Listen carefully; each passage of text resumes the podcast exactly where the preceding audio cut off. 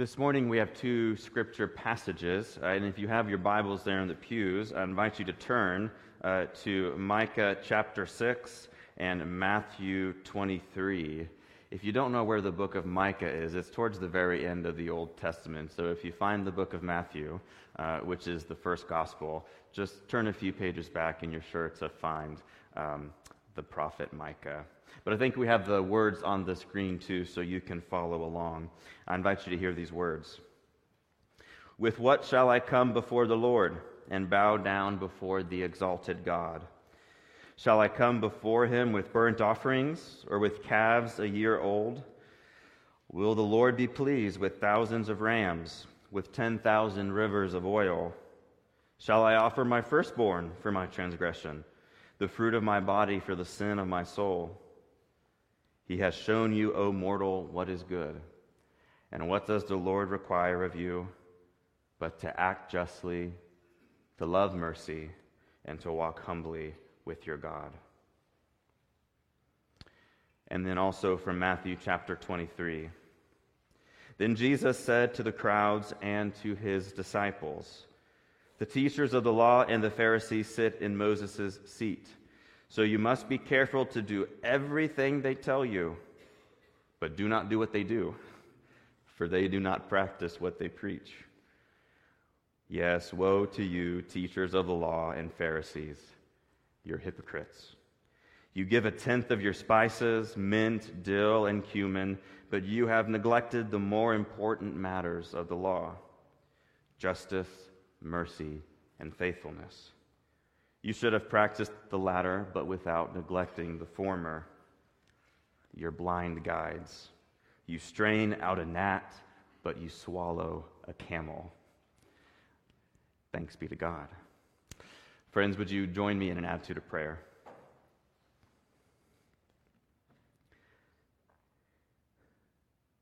Gracious God, may these words of my mouth and the meditations of all of our hearts gathered here be found faithful in your sight.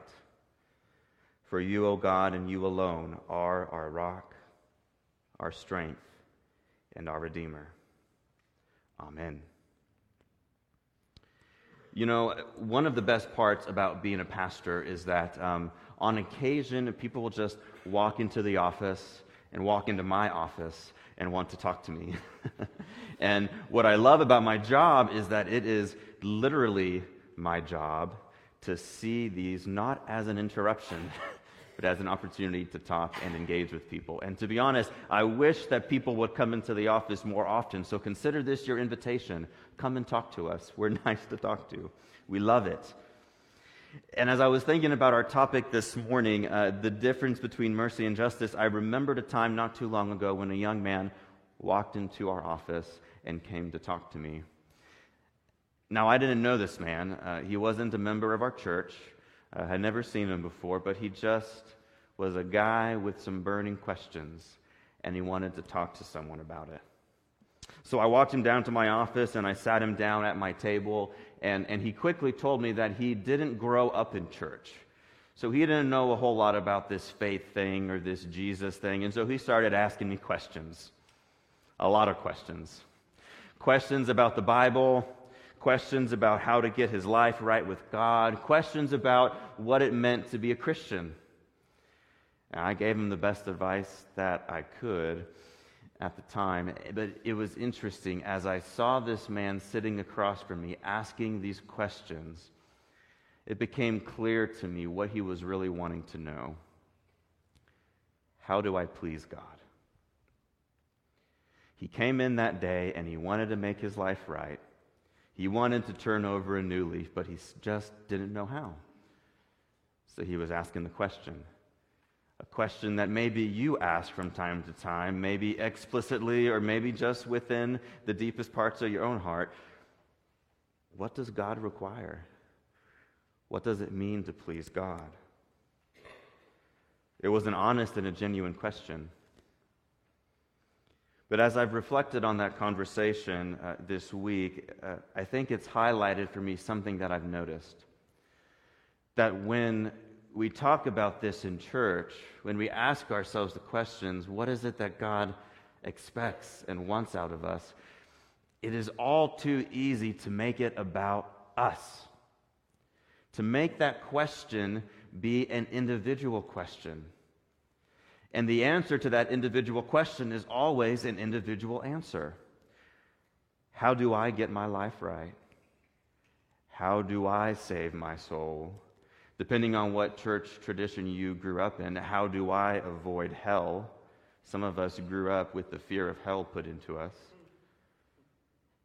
And this question, what does it mean to please God? What does it mean to respond to God's faithfulness and love in our lives becomes a human centric question. And somehow we've gotten this idea that the only thing that God cares about is our personal relationship with Jesus Christ.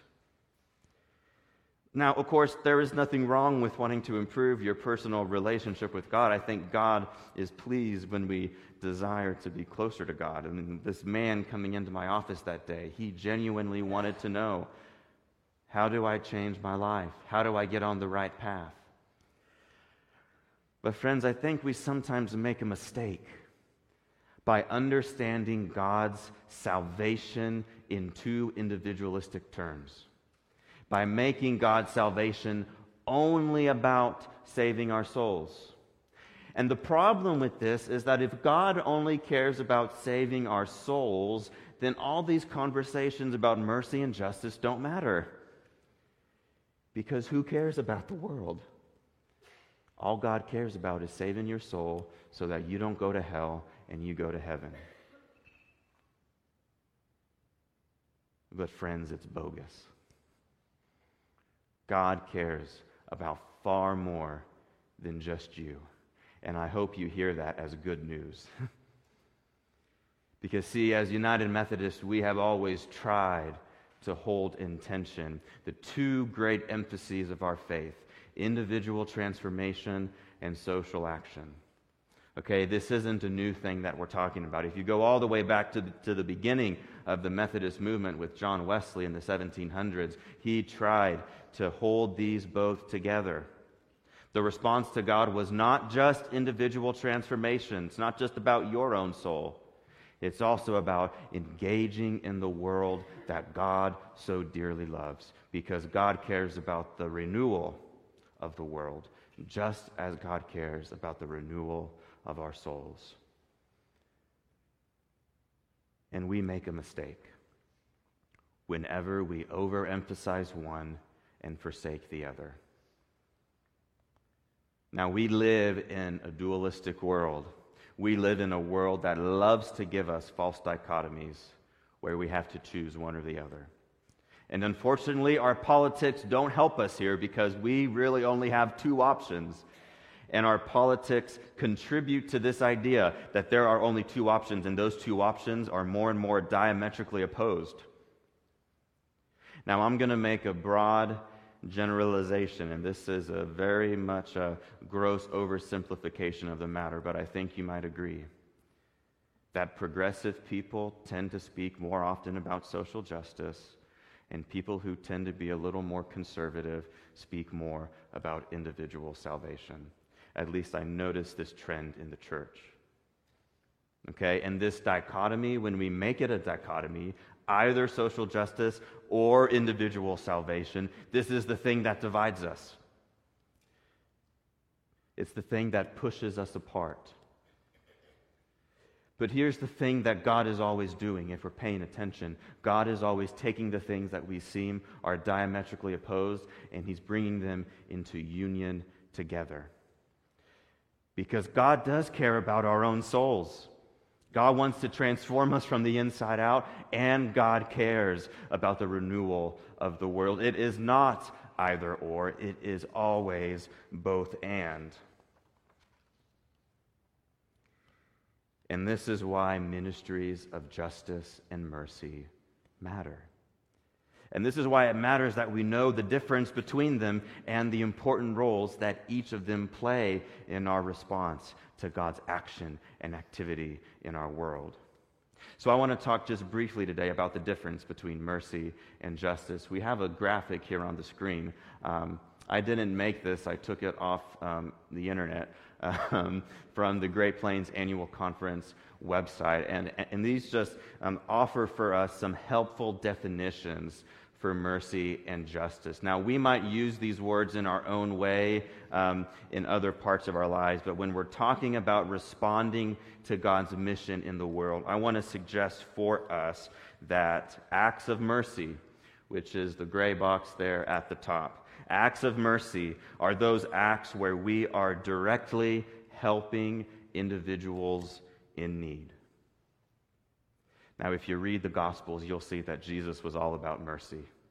You can't go a single chapter in the Gospels without Jesus healing someone who was sick, feeding someone who was hungry, or exorcising a demon out of somebody, right? Jesus is always going to people who need something and offering acts of mercy. And acts of mercy, I want to suggest for us, are always personal. They're personal because they involve the transfer of resources from one person to another. If I'm hungry and I don't have any food, Hank, you're going to give me something to eat. Brian, if you don't have any clothes and it's cold outside, I'm going to give you my coat. And I hope that you would do the same for me.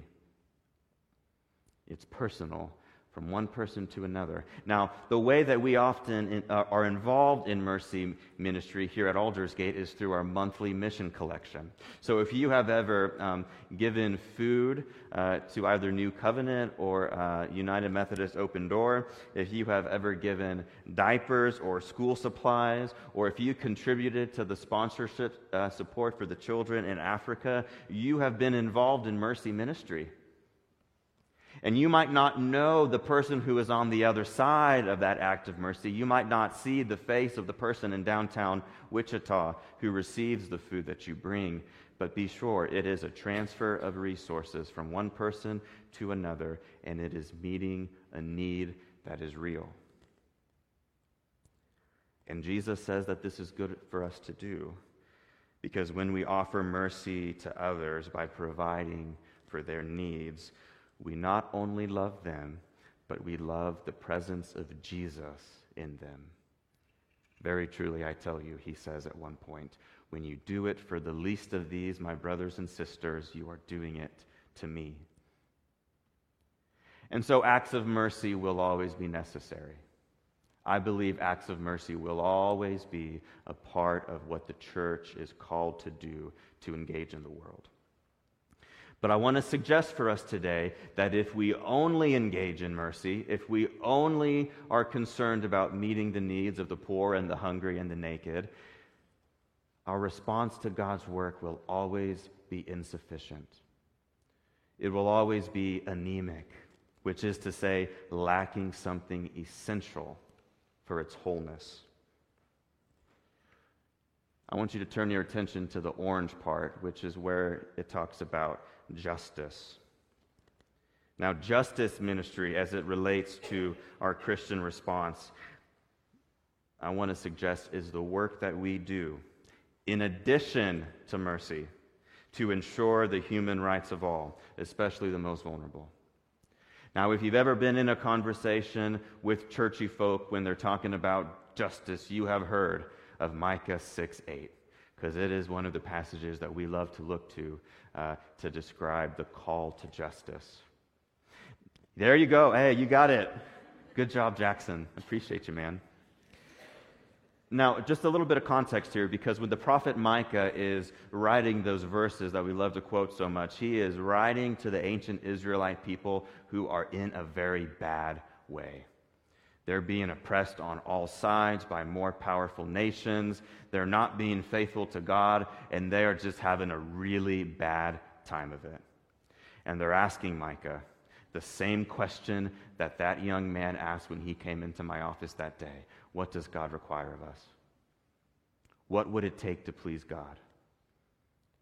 Should I offer a thousand rams as a sacrifice? Should I give to God 10,000 rivers of oil? Should I do all the personal things to make sure that my heart and my soul is right with God? The prophet Micah says, Don't forget to pay attention. Because God requires not just the personal side. He has told you, O mortal, what is good, and what does the Lord require? But to do justice, to love mercy, and to walk humbly with our God. See, mercy and justice go together because while we are called to meet the needs of the poor in our community, we are also called to work together to create a more just and fair world. A world where the systems and the structures work together not only to meet the needs, but to ensure the flourishing, the wholeness, the thriving of all of God's creation if we're just concerned with ourselves and not with the world that God has made. God's vision for renewal will never come to fruition. Now, this is why we have a missions committee at Aldersgate, and we have a justice team. The missions committee helps us be involved with acts of mercy, and the justice team is inviting us to be more involved with justice. Because here's the thing about justice ministry we cannot do it alone, and we cannot do it by ourselves. The work of justice is simply too large, and we are not powerful enough to make that kind of significant change. We do not have that kind of influence on our own. We can feed somebody, and that's a wonderful thing, but we cannot change the systems and the structures in that personal, person to person transaction. And that's why justice calls us to come together. And that's why Aldersgate is partnering with this DART uh, organization and faith communities all across Wichita to pool our resources and to pool our people power together to be involved in the long and important work of justice. Now, I think we need to be honest that mercy ministry is a lot easier than justice work. And that's why churches tend to be a lot better at it than they are at justice, because it is easier to feed a family for a week than it is to make sure that there are no food deserts in Sedgwick County. Okay, that's just a lot bigger of a problem. And the truth is, I think sometimes we just like the easy win. And so we know how to do mercy, and so we can do that. But justice is the long game. It's difficult. It requires our commitment and it requires our hearts. But my encouragement for us today is to not shrink away from the difficult work of justice. Let us not shrink away from it because it's more difficult. Let us not shrink away from it because that word has become polarized in our politics. Rather, let's lean into it together because we know that doing justice is an essential part of what God is wanting to do in this world, in us and through us. Without justice and without mercy, embracing one another, salvation won't happen. In Matthew 23, Jesus warns the Pharisees against their hypocrisy. The Pharisees were really good at taking care of the individual parts of their faith. They knew how to tithe, they knew how to pray, they knew how to come to church. But the problem with the Pharisees at that time is that they were ignoring the weightier parts of Jesus' teaching. They were ignoring what I would suggest is the main point of this whole Jesus thing that God cares both about the individual and the communal. So as you go forth today and you're thinking about what does mercy and justice mean to me? What does mercy and justice mean for my life? Let us all continue to work on that personal part of your faith. To come into my office one day or come into Mitch's office with the same heart as that young man, maybe wanting to grow deeper in your personal faith with God. But let us also do justice. Let us also love mercy, for we have first been shown mercy. And above all, let us continue to walk humbly with our God. until mercy and justice embrace in a beautiful kiss, and we experience the fullness of what salvation means, both in us and through us. May it be so.